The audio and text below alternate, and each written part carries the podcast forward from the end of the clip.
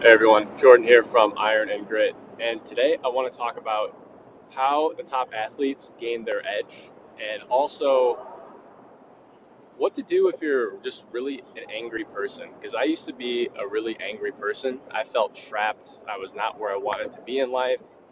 Um, however, I think that that anger could be channeled into something great that you can it can help give you an edge Now, if you look at a lot of the top athletes and they all have an edge, they all have an X factor. Well, number one, they work their ass off. They have a vision and they work like hell to make their vision a reality. But they also have a chip on their shoulder. Every top athlete that you know has a drive that keeps them going. They have a competitive anger that keeps them going. And I'm not saying anger as in like be a loose cannon and hurt yourself and hurt people that surround you. But I'm saying that you harness that anger, that emotion, because emotion is energy, E, motion, it's eternal emotion, and you use it as a driving force to move yourself forward. You use that fire to heat shit up and to shape your life into the way that you want it to be. Look at Michael Jordan, look at Kobe Bryant, look at LeBron James, even though LeBron is super, I don't know why I picked all basketball, but you get my point. LeBron James is super relaxed whenever he has a press conference, but you know, internally, just like beneath the surface, dude, he's brimming with, okay, uh, like he's got a chip on his shoulder. Like he's got that competitive edge. He's got that drive. He wants to put people away and he wants to be the best. And he's not going to let anyone stand in his way of that. Um, people talk a lot of shit about him. You know, they always have haters, and the haters are going. They take that. They don't get upset. Well, maybe they get upset, but they don't become destructive to cope with that type of outside negative influence. They internalize it and they get an attitude of "I'll show you," and they use that as a driving force. They transmute that energy. They take that energy.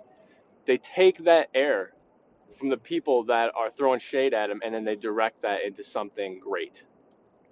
So, for me personally, yeah, I used to be super angry. I did not really, I don't know, I used to just be an emotional kid. Um, used to fly off the handle pretty quickly.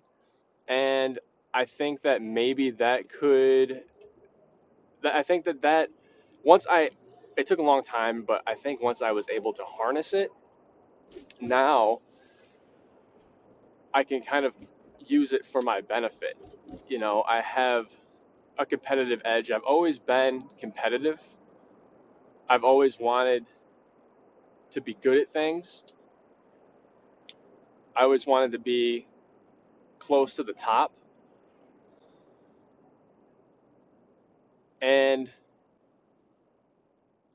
sometimes you just need to use whatever you have at, at your at your disposal. So a lot of times when you're in the gym and you don't feel like being there and maybe you don't have your head right, you know, you need to be where your feet are, first of all.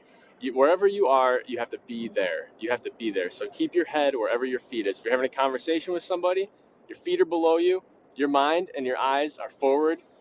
You're looking at the person you're talking to, and you are listening intently to what they're saying, and you're going to respond in the best way that you can. So that's number one. If you're in the gym, you're in the gym, man. That's it. You're going to focus on what you came there to do. You're going to get in, you're going to get the hell out of there, and you're going to move on with your life, and you're going to feel good about it. And then you're going to do it again tomorrow. And eventually, you're going to look awesome, and you're going to feel great.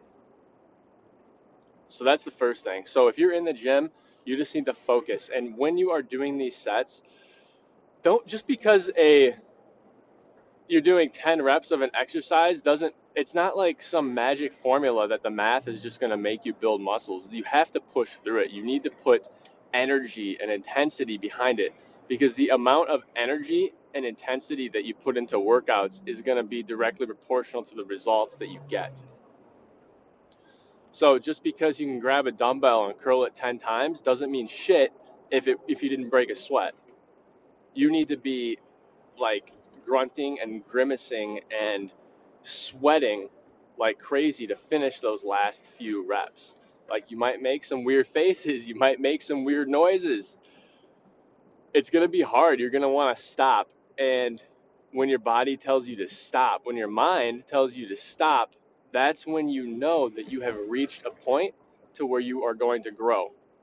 So that's when you have to gut check yourself, find out what you're made of, and push through that barrier. It's a mental barrier. Your body can keep going. Your mind is meant to do one thing and one thing really well, and that's to help you survive and avoid pain. It's it's super super super super super conservative. Okay? When your ancestors, you know, hundreds of thousands of years ago were out when they didn't have houses, when houses were not a common thing, you know, they had bears and saber-toothed tigers all over and other people that were just trying to kill them. So for hundreds of thousands of years that's been hardwired into your DNA.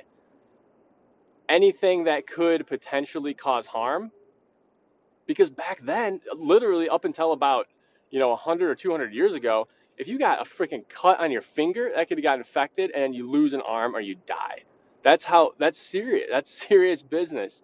So, so that's why it's like anything that could cause you any harm or pain whatsoever, you are hardwired subconsciously to avoid. So if you feel that pain in the gym, you have to recognize that, understand it, and then overcome it. So that when you feel that pain, you need to push through it. Okay? And sometimes having, you know, a little bit of uh, first of all, you need to you need to want to have a certain look or a certain outcome that you're going for. You know, whether that to be to build muscle or to increase athletic performance or energy, or to get fit, fit and healthy, whatever it is. But if you do have, if you are an angry person and you have a competitive drive, you have a competitive drive naturally. You just need to focus that on take it out on the weights, man. You don't even, or, or you don't even have to be angry about it. You don't have to be like looking around all pissed off. You can be happy about it too. But I'm just saying, if this can help somebody out there that might be dealing with like some sort of an anger issue, then yeah, you take it out on the weights. You can get out all your aggression. Uh, you feel great when it's over with. Um, you get to look better at the same time.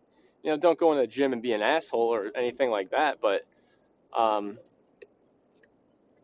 if if if you don't know what to do, just and you're you're kind of wandering around and you kind of want some structure built into your life, start hitting the weight room. Start taking care of yourself, and then other things will naturally start falling into place uh, that are positive and can benefit you. So that's just my little spiel for today.